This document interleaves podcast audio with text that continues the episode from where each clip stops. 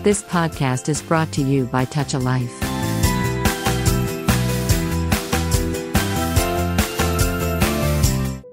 నమస్కారం. Touch life వారి ట్యాల్ రేడియోకి స్వాగతం. మన రచయితల కార్యక్రమానికి సుస్వాగతం. నేను మీ ఆర్జే సూర్యాని. ఈ వారం మనం ఓ విశిష్టమైన రచయితను కలుసుకోబోతున్నాం. సాహిత్య అభిమానులకు తన బెలగాం కథలు పగబండి కథలు లాంటి ఎన్నో మంచి రచనల ద్వారా పరిచయం కోట్లాది పాఠకులకు శ్రోతలకు ఇది కథ కాదు లాంటి శీర్షికలు స్వరాభిషేకం లాంటి కార్యక్రమాల ద్వారా పరిచయం. ఆయనే ఓలేటి శ్రీనివాస భాను. కథ కవిత సంగీతం నాట్యం అనువాదం. ఇలా ఎన్నో రంగాల్లో తనదైన ముద్ర వేసుకున్న భానుగారితో మాట్లాడదాం. వెల్కమ్ టు మన రచయితల కార్యక్రమం ఓలేటి శ్రీనివాస భాను గారు. చాలా సంతోషంగా ఉందండి. ఇప్పటి వరకు ఓలేటి శ్రీనివాస భాను గారి గురించి వింటమే గాని ఆయనతో ప్రత్యక్షంగా మాట్లాడటం అందులోనూ ఆయనకి జీవితానికి అట్లాగే సాహితీ ప్రయాణానికి ప్రస్థానానికి సంబంధించినటువంటి విశేషాలు ఆయన ద్వారానే తెలుసుకునే అవకాశం రావటం ఇది నిజంగా మా టాల్ రేడియో శ్రోతలందరికీ కూడా ఒక మంచి అవకాశంగా భావిస్తున్నాం. Welcome to the show sir. ధన్యవాదాలు సూర్య గారు.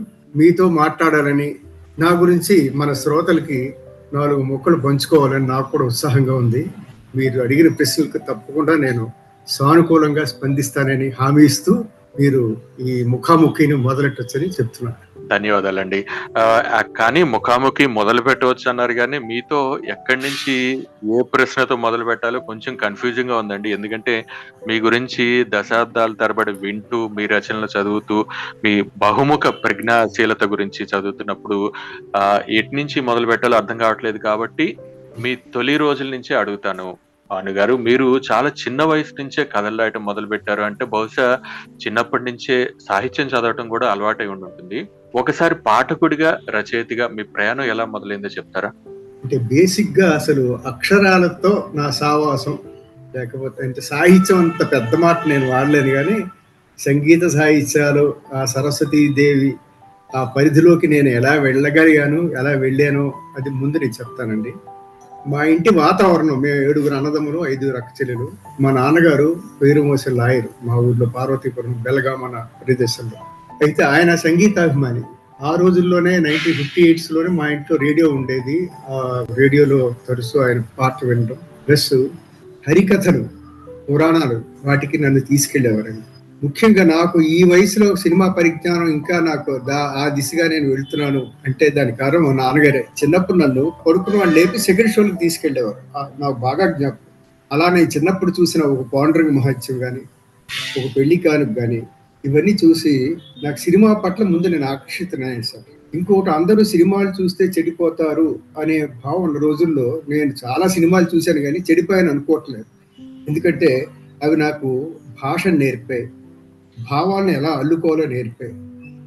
అందువల్ల సినిమాలు హరికథలు నా నన్ను ఇటువైపు అక్షర సేద్యం వైపు నన్ను నడిపించాయని నేను సవినయంగా నేను చెప్పగలుగుతాను. అప్పటి సాహిత్యం కానీ సినిమాల్లో ఒక సముద్రాలు గారు ఒక పెంగళి గారు ఒక మల్లాది గారు వాళ్ళ నుంచి మొదలుపెట్టి నారాయణ రెడ్డి దాసరథి గారు వేటూరు గారి వరకు కూడా నేను వాటిని ఆస్వాదిస్తూ వచ్చాను. వాటి నుంచి నేను నేర్చుకున్నాను. అంతేకాకుండా మా రెండో అన్నయ్య గారు ఓలేటి బుచ్చిబాబు గారు అని ఆయన గణేష్ పాత్ర గురువు. ఆయన మంచి నాటక ప్రయోక్త కథకుడు నాటకాలు రాశారు వేసేవారు. నాకన్నా చాలా పెద్దవాడు మా రెండో అన్నయ్య. సో ఆయన అప్పుడప్పుడు గేయాలు రాయడం కథలు రాయడం పత్రికల్లో నేను చూసేవాడు ముఖ్యంగా డ్రామాలండి నాటకాలు. అవి చూస్తున్న తర్వాత అనుకోకుండా భాష వైపు ఆ దిశగా నేను అడుగులేశాను. అందులో భాగంగా నా పదిహేనవ ఏట నా మొదటి కథ ప్రజామాత అని పత్రిక వచ్చేదండి బెంగళూరు నుంచి. కన్నడంలోని తెలుగులో కూడా సైమిల్టేన్స్గా వచ్చేది. అందులో నా మొదటి కథ వచ్చేయిందండి. అది ఇప్పుడంటే పంతొమ్మిది వందల అరవై ఎనిమిది ఫిబ్రవరిలో నా మొదటి కథ వచ్చింది. అరవై ఎనిమిది నుంచి ఈ రోజు రెండు వేల ఇరవై మూడు వరకు అంటే ముప్పై రెండు ప్లస్ ఇది ఇరవై మూడు. యాభై ఐదేళ్ళుగా అంతో ఇంతో కొంతో అక్షరాలతో నేను కలిసి నడుస్తున్నాను. ఇది సార్ నా తాలూకా నేపథ్యం. ఇంట్రెస్టింగ్ అండి. అంటే అప్పటి తరం వాళ్ళని చాలా మందిని కదిపినప్పుడు ఆ, వినిపించే ఒక మంచి మాట ఇదండి. ఏంటంటే అప్పట్లో సాహిత్యానికి చాలా విలువ ఉండేది లేదా రోజువారీ జీవితంలో సాహిత్యం అభిన్నంగా ఉండేది. పెద్దలు కూడా చాలా ప్రోత్సహిస్తూ ఉండేవారు. ఇంట్లో ఎవరో ఒకరు సాహిత్యాభిలాష కలిగి మిగతా వారిని కూడా ప్రభావితం చేస్తూ ఉండేవారు. అలాంటి చక్కటి వాతావరణం మీ ఇంట్లో కూడా ఉన్నట్టు అర్థమవుతుంది. అయితే ఈ సందర్భంగా మీరు ఒక మాట అన్నారు మీ పదిహేనవ ఏట నుంచి ఇప్పటి వరకు కూడా రాస్తూనే ఉన్నాను. ఈ మాట ఉన్నప్పుడు ఒక డౌట్ వచ్చిందండి. ఏంటంటే చాలా సందర్భాల్లో ఏళ్ళ తరబడి విస్తృతంగా రాసిన వాళ్ళకి కొంత బోర్ కొడుతుంది కొంత రాయచ్చులే రాయొచ్చులే అన్న నిస్సత్వం ఆవహిస్తుంది వేగం తగ్గుతుంది. కానీ మీరేమో నిరంతరం రాస్తూ ఉన్నారు. దీని వెనకాల ప్రేరణ ఏంటండి? అంటే దీని కింద అలా నా కొనసాగంగా ఫస్ట్ ఇన్నింగ్స్ చెప్పాను మీకు. సెకండ్ ఇన్నింగ్స్ ఏంటంటే నేను బొబ్బిల్లో టెన్త్ క్లాస్ నుంచి బీకామ్ వరకు చదువుకున్నాను ఆ సందర్భంగా నాకు దొరికిన గురువులు మంచి మంచి మాస్టర్. కోడు శ్రీరామూర్తి గారు మీరు పేరు విన్నారు చాలా ప్రముఖ రచయిత చాలా పుస్తకాలు రాశారు. బేసిక్గా ఆయన ఎకనామిక్స్ లెక్చరర్ అయినా కూడా చాలా మంచి నవలలు కథలు సాహిత్యం సంబంధించిన వ్యాసాలు. ఆయన రాసిన సాహిత్య విమర్శ కేంద్ర సాహిత్య అకాడమీ పురస్కారం కూడా వచ్చింది. ఆ లెవెల్ మనిషి ఆయన. ఆయన తర్వాత మాకు ముసలూరు రఘువర్మ గారు అని మా మా తెలుగు మాస్టర్ బొబ్బిల్లో ఆయన వాళ్ళిద్దరి ప్రభావం నా చాలా ఉందండి. రఘువర్మ గారి ద్వారా నేను కవిత్వం వైపు ఆకర్షితులు నేను చిన్నప్పుడు పద్యాలు గేయాలు మాత్రా ఛందస్సులు రాయడం శ్రీరామూర్తి గారి ఇన్ఫ్లుయెన్స్తో కథలు వ్యాసాలు రాయడం ఈ రెండు అంటే రెండు పడవల మీద నా ప్రయాణం సాగుతూ వచ్చింది.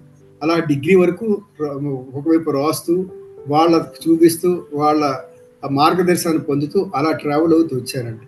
ఆ తర్వాత ఎంకామ్ చేశాను ఆంధ్ర యూనివర్సిటీలో ఆ టైంలో నాకు రాయడానికి అవకాశం దొరకలేదు. ఎందుకంటే చదువు వీటిలో. ఆ ఎంకామ్ తర్వాత నేను రెండేళ్ళు కాలిటిక్స్లో విశాఖపట్నంలో పనిచేస్తున్నప్పుడు కూడా సాహిత్యంతో నా టచ్లో ఉన్న అప్పుడు కూడా నేను రాయలేదు. ఆ తర్వాత నేను రైల్వేస్లో పని పనిచేయడానికి వెళ్ళానండి. కర్ణాటక గోవా మహారాష్ట్ర ఏరియాలో వర్క్ చేస్తున్నప్పుడు అప్పుడు నాకు అవకాశం దొరికింది రాయడానికి. ట్రైనింగ్ టైంలో రాస్తూ ఉండేవాడిని విస్తృతంగా తెలుగు పత్రిక ఎందుకంటే మనది కాని ఊరు దేశం వెళ్ళినప్పుడు మన భాష మీద మన మనుషుల మీద అభిమానం పెరుగుతుంది. నేను ఓ పది సంవత్సరాలు తెలుగేతర ప్రాంతంలో ఉండటం వల్ల తెలుగు పట్ల ఎలా అభిమానం ఉంటుందో అప్పుడు నాకు అర్థమైంది. అందులో భాగంగా తెలుగు పత్రికలు విరివిగా కొని చదవడం రాయడం ఇవన్నీ చేసేవాడిని. అప్పుడు నేను శేష పద్యాలు ఇవన్నీ రాస్తుంటే ఆంధ్రజ్యోతిలో పురాణ సుబ్రహ్మణ్య శర్మ గారు వేసేవారు పండగలకి వాటికి. అప్పుడే నేను ఆర్కే నారాయణ గారు ది పెయింటర్ ఆఫ్ సైన్స్ అని ఒక సీరియల్ వచ్చింది ఇలస్ట్రేటెడ్ వీక్లో దాన్ని నేను సంక్షిప్తం చేసి తెలుగు ఒంటి గీత బొమ్మ అని నవల రాస్తే అది చతుర్లో వచ్చిందండి. పంతొమ్మిది వందల ఎనభై డిసెంబర్లో వచ్చింది.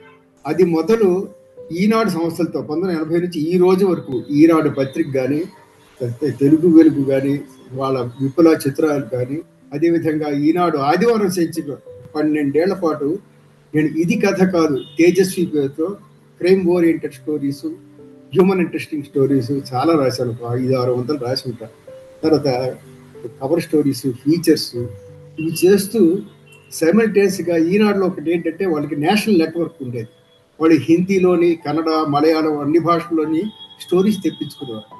నేను కన్నడ నుంచి తెలుగులో చేయగలను హిందీ నుంచి తెలుగులో చేయగలను కాబట్టి అక్కడి నుంచి వచ్చి రిపోర్ట్స్ కూడా నేను తెలుగులో నేను చే- చేసి నేను చాలా వ్యాసాలు అందరూ రాశాను.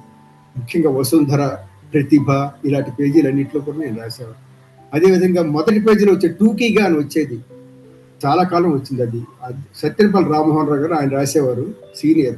ఆయన ఏ కారణం చేత అన్న రాయకపోతే ఆ- కాలం నా చేత రాయించాను నేను రాశాను అలాగే నేను సైన్స్ చదువుకోకపోయినా జ్ఞాన నేత్రం అని సైన్స్ ఫీచర్ రాశాను. ఇలా రకరకాల రాష్ట్రంలో ఇందులో ఈటీ వచ్చింది. ఈటీవీలో కూడా నేను మార్గదర్శి నేరాలు ఘోరాలు ఈ వాటికి నేను చాలా స్క్రిప్ట్లు రాశాను. ఆ అనుబంధం నేటికి కొనసాగుతుందండి. మీరు అన్నారు కదా ఇంకా బోరు కొట్టుకుండా ఎలా రాస్తున్నారంటే దీనికి కొంచెం వాణిజ్యపరమైన కోణం కూడా ఉంది. నేను రైల్వేకి పన్నెండు సంవత్సరాల ముందే వాలంటీర్ ట్రీట్మెంట్ తీసుకొని ఇందులో సెటిల్ అయిపోయాను. అంటే రాయడమే నా వృత్తిగా నేను ఎంచుకున్నాను అందులో భాగంగా యాడ్ ఏజెన్సీకి యాడ్స్ రాయడం తర్వాత షార్ట్ ఫిల్మ్స్కి స్టోరీ బోర్డ్స్ రాయడము రేడియోకి టీవీకి పాటలు నృత్య నాటకాలు లాంటివి రాయడం జింగిల్స్ రాయడం అన్ని చేస్తున్నాను. అది ఈ రోజు కొనసాగుతూ ఈటీవీలో పాడుతా తీయగా స్వరాభిషేకం. ఈ రెండు కార్యక్రమాలకి ఇప్పుడు ఈ రోజు కూడా స్క్రిప్ట్ రాస్తున్నాను. సో ఈ డెబ్బై ఏళ్ళ వయసులో కూడా నా అక్షరాలు నాకు బోర్ కొట్టడం లేదు. నాకు నాలో ఉత్సాహాన్ని మరింతగా పెంచుతున్నాయి. ఆ క్రమంలో ఇంకా నాకు కొనసాగుతుంది. అందులో భాగంగా ఇప్పటివరకు సుమారు పదిహేను పుస్తకాలు కూడా నా వెలువరించాను ఇదండి నా ప్రస్థానం. చాలా బాగుందండి. అంటే మీ మాటలను బట్టి అర్థమైంది ఏంటంటే ఒకే తరహా రచనలు చేస్తున్నా లేకపోతే ఒక పరిమితికి లోబడిపోకుండా ఉండగలిగితే గనక తప్పకుండా మనం డైవర్సిఫైడ్గా రచనలు చేస్తుంటే ఇతర మాధ్యమాల ద్వారా కావచ్చు ఇతర ప్రక్రియల ద్వారా కావచ్చు రచనలు చేస్తున్నప్పుడు డెఫినెట్గా బోర్ కొట్టదు.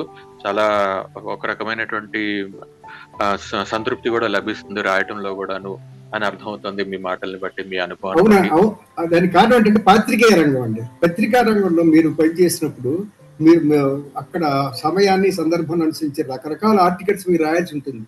నేను ఫలానాదే రాస్తాను అంటే మనం విలువ ఉండదు. ఏదైనా ఇవ్వండి ఏదైనా రాస్తాను అనే స్థితికి మనం వెళ్ళినప్పుడు కొన్ని కొన్ని నిజంగా చెప్పాలంటే నాకు నచ్చడమే నేను ఎక్కువ రాశా. అది మనకు మనసుకి నచ్చవు కొన్ని కొన్ని. కానీ ఇది రాయాలి అన్నప్పుడు రాయడమే. అంతే వృత్తిలో భాగంగా దాన్ని రాయడమే. దానికి రాసినప్పుడు న్యాయం చేయకూడదు కొన్ని కొన్ని నా హృదయాన్ని టచ్ చేసే ఉంటాయి. ఫర్ ఎగ్జాంపుల్ పలికెద భాగవతం అని అరవై ఎపిసోడ్లు అండి నియమాని పార్థసారథి గారి పేరు మీరు వినే ఉంటారు. ప్రఖ్యాత గాయకుడు.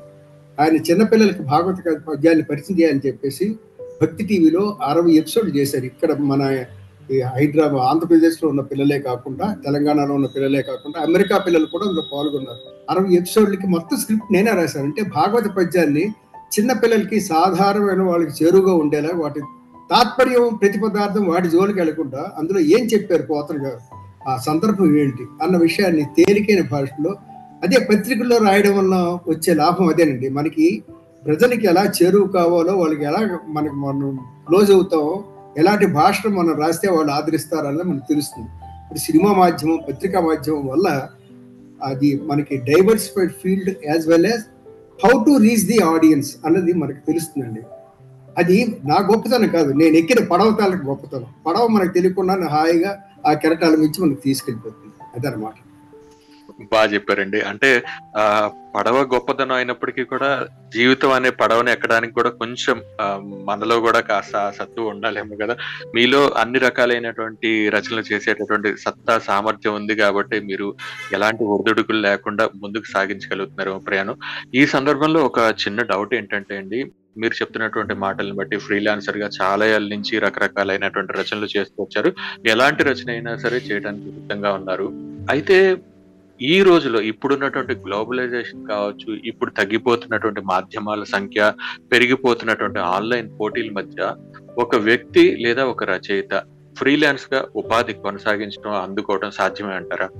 అంటే డిపెండ్స్ అండి. అది మనకు వచ్చే అవకాశాలు బట్టి. అంటే నాకైతే ఇప్పుడు దేవుడి వల్ల నేను బాగా కొనసాగుతున్నాను. ఎందుకంటే నేను పంతొమ్మిది వందల ఎనభై ఎనిమిది నుంచి ఆంధ్రజ్యోతిలో రాశాను. ఆంధ్రజ్యోతి ఆదివారం రాసేవాడిని సార్. అది నాలుగేళ్ళు రాసిన తర్వాత తొంభై రెండు నుంచి ఈనాడులో రాయడం మొదలుపెట్టాను. తొంభై రెండు నుంచి రెండు వేల పది వరకు కూడా రాశాను ఈనాడు ఆదివారం కానీ ఈనాడు పేజీల్లో కానీ తర్వాత ఈనాడు సినిమా పేజీలో చాలా రాశానండి. సితారా సితార్లో అయితే నేను నెంబర్ ఆఫ్ సినిమా ఆర్టికల్స్ రాశాను ఇప్పుడు సినిమా పేజీ డైలీ వస్తుంది కదా ఈనాడులో. అందులో కూడా ఏదైనా స్పెషల్ ఎకేషన్ ఉన్నప్పుడు మన సముద్రాలు జూనియర్ గారి సెంటినరీ అయినప్పుడు నేను స్పెషల్ ఆర్టికల్ రాశాను. అలా చాలా ఆర్టికల్స్ రాశాను ఈనాడు. అయితే ఇలా రాయడం వల్ల మనకి ఫస్ట్ ఆఫ్ ఆల్ మీకు అవకాశం వస్తుందా? మనం ఈ గ్లోబలైజేషన్ టైంలో మనకి మనకి అవకాశాలు ఉంటాయా? ఫ్రీలాన్సర్ బతకగలం అంటే ముందు నా దగ్గర ఏముంది? నా బుట్టలో ఏ పళ్ళు ఉన్నాయా? అనేది ప్రపంచానికి నేను చూపించగలగాలండి. నా ఇంట్లో ఎక్కడ మొరగ పెట్టుకుంటే కాదు. బయటికి పోయి తీసుకెళ్ళినప్పుడు ఆ పళ్ళు బాగా ఉన్నాయి నచ్చితే డెఫినెట్గా సేల్ అవుతాయి. ఇది కూడా అంతేనండి. అంటే నేను అక్షరాల్ని వాణిజ్యంతో సరిపోల్చి చెప్పడం కాదు కానీ తప్పకుండా ఎందుకంటే ఇది మనం ప్రతిదీ డబ్బుతో కూడుకున్న ప్రపంచంలో ఉన్నప్పుడు మన ప్రతిభకి తగిన ప్రతిఫలం రావాలంటే మనం ముందుకు రావాలి. ఆ వచ్చేటప్పుడు అవతల వాడికి అవసరం ఏందో గ్రహించి ఆ టైప్లో మనం రాయగలిగితే తప్పకుండా ఉండగలమండి ఇంకోటి చెప్తాను నేను యాభై ఐదో ఏట కంప్యూటర్ నేర్చుకున్నాను. నాకు కంప్యూటర్ అసలు నాకు తెలియదు మా పిల్లల్ని బలవంతంగా చేస్తే నేర్చుకున్నాను. ఈ రోజు నేను చేత్తో రాయలేకపోతున్నాను. అంతే కంప్యూటర్ డైరెక్ట్ టైప్ చేయగ చేయగలుగుతున్నాను. టైప్ చేసి ఎక్కడికైనా పత్రికలు కానీ టీవీ ఛానల్స్ కానీ స్క్రిప్ట్ ఇంట్లో కూర్చొని నేను పంపిస్తున్నాను. నా అవసరం ఉన్నప్పుడు షూటింగ్కి రావాలంటే వెళ్తున్నాను. లేకపోతే నా వర్క్ వర్క్ ఫ్రమ్ హోమ్ అన్నది అందరూ కరోనా వల్ల తెలుసుకున్నారు అంటున్నారు కానీ నాకు జీవితమే నేర్పింది వర్క్ ఫ్రమ్ హోమ్ అన్నది. సో నేను ఇంట్లో కూర్చొని పని చేసుకుంటున్నాను. అయితే ఇది ఏ మేరకు మనం ఆర్జించగలం అన్నది అది వ్యక్తుల తాలూకా ప్రతిభ బట్టి వాళ్ళకున్న నెట్వర్క్ బట్టి ఆధారపడి ఉంటుందండి. నాకన్నా బాగా రాసేవాళ్ళు ఎంతో మంది ఉండొచ్చు కానీ వాళ్ళకి ఆ నెట్వర్క్ లేకపోయి ఉండొచ్చు. అందుకు వాళ్ళు దా ఆ దిశగా వాళ్ళు కృషి చేసి ముఖ్యంగా నేను ఈ చేయగలను అనే విషయం ప్రపంచానికి చెప్తే తప్పకుండా మన తాలూకా ప్రతిభను ఉపయోగించి మనకి ప్రతిఫలాన్ని ఇచ్చే వ్యక్తులు సంస్థలు చాలా మంది ఉన్నారండి. నేనైతే నాకు ఎలాంటి ఇబ్బందులు కలగలేదు అయితే ఎప్పుడు ఒకేలా ఉండదు. ఒకసారి ఒక లెవెల్లో మనకు ఊపిరి సలపనంత పని ఒకసారి వస్తుంది. కొన్ని నెలలు మనం ఖాళీగా ఉంటాం. అయితే ఖాళీగా ఉన్నప్పుడు ఆ సమయాన్ని వేస్ట్ చేయకుండా మనకి మన వ్యాసంగాన్ని మనం కొనసాగిస్తూనే ఉండాలి. మన వ్యాసంగం ఎప్పుడో రోజు వెలుగు చూసే రోజు అంటూ వస్తుంది. అప్పుడు మన మనకి తగ్గ ప్రతిఫలం లభిస్తుంది. మన కృషి ముందుకు సాగుతుంది. ఇదండి నా ఉద్దేశం. అండ్ నేనేదో ఫార్మల్గా క్వశ్చన్ అడిగాను శ్రీనివాస్ భాను గారు మీరేమో మొత్తం మీ విజయ రహస్యాలన్నీ చెప్పేశారు. ఆ, ఎందుకంటే చాలా బాగా అనిపించినాయి. ఒక నాలుగు విషయాలు అయితే నాకు చాలా స్పష్టంగా నాటుకున్నాయి. ఒకటి ఏంటంటే కంటెంట్ పరంగా ఏ అవసరం ఉంటుందని గ్రహించి దాన్ని మనం రీచ్ అవుట్ చేయగలిగితే సక్సెస్ అవుతాం. రెండు ఏంటంటే అప్డేటెడ్గా ఉండాలి. మీరు ఎట్లయితే మీరు కంప్యూటర్ని నేర్చుకున్నారో మీ నడి వయసులో అలా అప్డేటెడ్గా ఉండాలి. మూడోది ఏంటంటే మన నైపుణ్యాలు మన దగ్గరే ఉంచుకోకుండా వాటిని విస్తృతపరచగలగాలి. చాలా మంది రచయితల దగ్గర ఉన్నటువంటి ఒక రకమైనటువంటి పరిమితి ఏంటంటే వాళ్ళు చాలా గొప్ప రచయితలు అయినప్పటికీ కూడా కొన్ని పరిధులకి లోబడి ఉండిపోతుంటారు కొన్ని మాధ్యమాలకి. ఇక నాలుగవది కంటిన్యూటీ అనేది ఎప్పుడు ఉండాలి. ఒక రచన వచ్చిందనో అంటే మనకి పని వచ్చిందనో రాలేదనో కాకుండా నిరంతరం రాస్తుండాలి. నిజంగా నాకు చాలా బాగా అనిపించిందండి. ఎందుకంటే నాలుగు నిమిషాల్లో ఒక షార్ట్ టర్మ్ కోర్స్ చెప్పేశారు. చాలా ధన్యవాదాలు శ్రీనివాస్ గారు. బహుశా ఈ కార్యక్రమం వింటున్న వాళ్ళందరికీ కూడా ఇది తప్పకుండా ఉపయోగపడతాయని కోరుకుంటున్నాను. మరొక విషయం ఏంటంటే అండి ఇదంతా చెప్పుకున్నాం బాగానే ఉంది. ఒక ఫ్రీలాన్స్ రైటర్ సక్సెస్ఫుల్ కావాలంటే ఎట్లా ఉండాలన్నది చెప్పుకున్నాము. అయితే ఇప్పుడు కంటెంట్ రీసెర్చ్ చేయడానికి కావచ్చు రాయడానికి కావచ్చు అనువాదం చేయడానికి కావచ్చు అన్నింటికి కూడా ఆన్లైన్లో సులువైనటువంటి అవకాశాలు వచ్చేసాయి. అది వికీ నుంచి ఇప్పటి చాట్ జీపీటీ వరకు.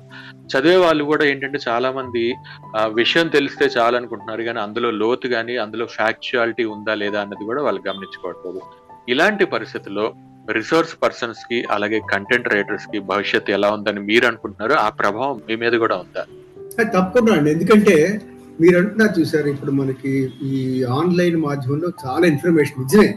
కాకపోతే నేను అబ్జర్వ్ చేసింది ఏంటంటే నేను ఎక్కువ ఈ మధ్య నేను రాస్తున్న సినిమాకి సంబంధించి రాస్తున్నాను ఇది మన అన్ఫార్చునేట్గా తెలుగులో మనకి మిగతా భాషల్లో వాళ్ళు చేసినట్టు మన తెలుగులో సినిమా సమాచారం లేదు చాలా తప్పులు తడకలుగా ఫీడ్ చేసేస్తే ఎవరికి తోచింది వాళ్ళు యూట్యూబ్లో కానీ ఈవెన్ వికీపీడియాలో కానీ అంటే నేను I don't want mention the names ఆయా సోర్సెస్లో చాలా తప్పుడుగా ఉంటున్నాయండి. నేనైతే ఈ రోజు కూడా పుస్తకాల మీద ఆధారపడి నా దగ్గర చాలా లైబ్రరీ నేను కొనుక్కున్నవి నేను సమీక్షలు చేసిన పుస్తకాలు సినిమా పుస్తకాలు చాలా ఉన్నాయండి. ఆ పుస్తకాల మీద ఆధారపడి ఉంటా. ఎప్పుడే కొత్త పుస్తకం వచ్చినా సినిమా వరకు నేను తీసుకుంటాను. అది దాంట్లో గుణదోషాలు చూసుకుని చేస్తాను. ఎందుకంటే నా అంతగా నేను సినిమా సంబంధించిన పుస్తకాలు ఇప్పటివరకు రెండు రాశానండి. ఒకటి ఏంటంటే ఎల్వి ప్రసాద్ గారి జీవిత చరిత్ర. అలాగే పి పుల్లయ్య శాంతకుమార్ గారి జీవిత రెండు పుస్తకం అనురాగమూర్తి అనే పేరుతో రాశారు. మొదటిది ఏంటంటే వెండితెర వరప్రసాదం ఎల్వి ప్రసాద్ అని పేరుతో రాశారు. సో ఆ రెండు రాస్తున్నప్పుడు మా మిత్రుడు క్రియేటివ్ లింక్స్ సూర్యబాబు గారని ఆయన మొత్తం ఆయన చాలా రికార్డ్స్ తత పాత పంతొమ్మిది నలభై యాభై కాలం నాటి మ్యాగజైన్స్ ఆయన దగ్గర ఉన్న క్లిప్పింగ్స్ అవన్నీ నాకు ఇచ్చి అవన్నీ పెట్టుకొని చదివి రాశాను అనమాట ఇప్పుడు నాకు అనిపించింది సోర్స్ దానికి ఇంపార్టెన్స్ ఎంత గొప్పది. పాత పత్రికలు పాత పుస్తకాలు. ఇంట్లో చూసేవాడికి ఏంటి ఇల్లంతా చెత్త అని అనిపించవచ్చు కానీ నాకు అది చాలా సంపదగా అనిపిస్తుందండి. నా మా ఇంటికి మీరు వచ్చి చూస్తే నా- నా- గూడంతా పుస్తకాలమే. అంత ప్రతి ఎటు చూసినా పుస్తకాలే ఉంటాయి. అంటే తప్పదు. ఎందుకంటే అన్ని మనం చదివితే గానీ మనం రాయలేం. సో వాటన్నిటిని మనం బాగా చదివి నేను ఒక ఆర్టికల్ ఒక స్వరాభిషేకం లేదా ఒక పాడుతీగా లేదా ఒక ఈనాడు ఈనాడు సినిమా పేజీ వీటిలో నేను ఒక ఆర్టికల్ రాశాను అనుకోండి తప్పకుండా అది ఒక పదేళ్ళ తర్వాత ఫ్యూచర్ జనరేషన్ తప్పకుండా ఉపయోగపడుతుందండి. ఎందుకంటే నేను పాతవి రావికొండరావు గారు డివి నరసరాజు గారు గొల్లపూడి మారుతిరావు గారు వీళ్ళందరూ రాసిన పుస్తకాలు వ్యాసాలు చాలా నా దగ్గర పుస్తకాలు ఉన్నాయి. ముల్లపూడి వెంకటరమణ గారు.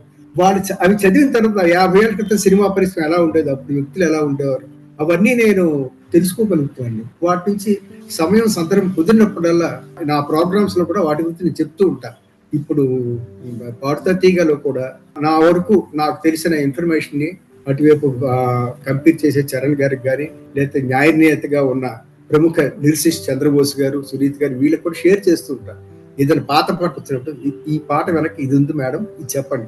అంటే వాళ్ళు కూడా చాలా సంతోషంగా ఎంత చక్కగా చెప్తూ ఉంటారు. ఆ విషయం చంద్రబోస్ గారికి నేను ఎప్పుడు కృతజ్ఞులండి ఎందుకంటే నేను ఏమాత్రం ఇన్ఫర్మేషన్ ఇచ్చినా ఆయన దాన్ని మరింత రెట్టింపు చేసే చక్కటి భాషతో ఆయన ఎక్స్ప్రెస్ చేస్తుంటారు సో ఏంటంటే ఇన్ఫర్మేషన్ మనం గ్యాదర్ చేసింది మన దగ్గర ఉండిపోకుండా ఏదో ఒక మాధ్యమం ద్వారా ఎవరో ఒక నోటి ద్వారా అది వెళ్తూ ఉందనుకోండి నేను రేపు లేకపోయినా నేను ఇంకొకరికి పెంచిన సమాచారం భావితరాలు తప్ప ఉపయోగపడుతుందండి. దానికి కారణం ఏంటి? ఇప్పుడు మనకు కొన్ని విస్తృతంగా ఉన్న మన మా- మాధ్యమాలు సరే వీటికి నిజంగా మనం ఎంతో మనకి సాయం చేస్తున్నాం కాకపోతే వాటిని మనం సరిగా ఉపయోగించుకోవాలనే నా కోరిక. చాలా మంది ఏదితో ఏది పడితే అది వాళ్ళ చేతిలో యూట్యూబ్ ఉంది కదా అని ప్రతిదీ ఫీడ్ చేసేస్తున్నారు. అది తప్పు. ముందు కరెక్ట్గా అది ధృవీకరించుకొని అవునా కాదా అని నాలుగు సార్లు చెక్ చేసుకొని అప్పుడు అది ఆర్టికల్ రూపంలోనో లేకపోతే ప్రసంగం రూపంలోనో లేదా ఏదో ఒక రూపంలో వాళ్ళకి ఏది నచ్చితే ఆ రూపంలో ఫీడ్ చేయొచ్చు. అది చేసేటప్పుడు దాని తాలూకా యాక్యురసీని మాత్రం వాళ్ళు నిర్ధారించుకుని చేయాలి. ఇది నా ఉద్దేశం. చాలా బాగా చెప్పారండి. అంటే ఆ, మీరు చెప్పిన దాన్ని బట్టి మారుతున్నటువంటి పరిస్థితులకు అనుగుణంగా కూడా మనం ఆ యాక్యురేట్ ఇన్ఫర్మేషన్ ఇవ్వగలిగితే తప్పకుండా దానికి మంచి భవిష్యత్తు ఉంటుందని అర్థమవుతుంది. భానుగారు మీరు చాలా రోజుల నుంచి ఈ ఫ్రీలాన్స్ ఫీల్డ్లో ఉన్నారు. అలాగే రైల్వేలో మంచి ఉద్యోగం కూడా చేశారు. ఆ ఉద్యోగపరమైనటువంటి ఒత్తిడం ఉంటుంది ట్రాన్స్ఫర్స్ ఉంటాయి. అలాగే వ్యక్తిగతమైనటువంటి జీవితంలో రకరకాలైనటువంటి ఒడిదుడుకులు వస్తుంటాయి.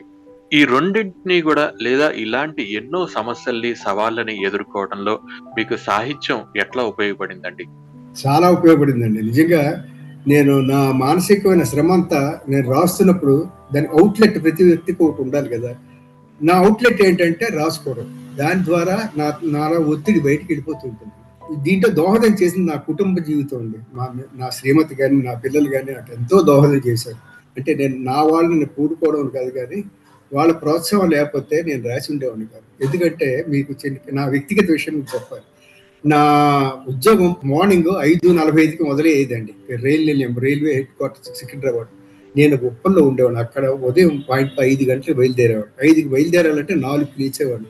తయారై డ్యూటీకి వెళ్ళి మధ్యాహ్నం ఒంటిగంటన్నర వరకు బండ చాకరీ చేసి రెండు పావుకి ఈనాడుకి వెళ్ళి రాత్రి ఏడున్నర వరకు రాసి మళ్ళీ ఎనిమిదిన్నర తొమ్మిదికి ఇంటికి వచ్చేవాడిని. పడుకుని మళ్ళీ తెల్లారుజాము నాలుగుకి లేవడం.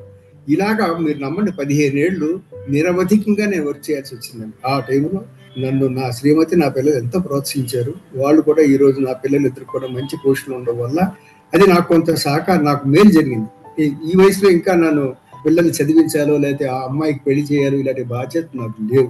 సో దేవుడి దయ వల్ల ఆ వెసులుబాటు నాకు ఉంది కాబట్టి ఇప్పుడు నా పూర్తి సమయాన్ని నేను ఇప్పుడు నా అక్షర సేవకి అది ఏ రకమైన అవనండి అది వాణిజ్య పరమైన అవనండి లేకపోతే నా హృదయానికి ఆనందం కలిగించేది అవనండి అది ఆధ్యాత్మిక పరమైందండి ఏదైనా సరే అక్షరాల రూపంలో నా నాలోని ఒత్తిడి బయటకు వెళ్ళడం కోసం నేను చాలా నేను రిలీఫ్ పొందుతుంటాను అక్షరాల ద్వారా.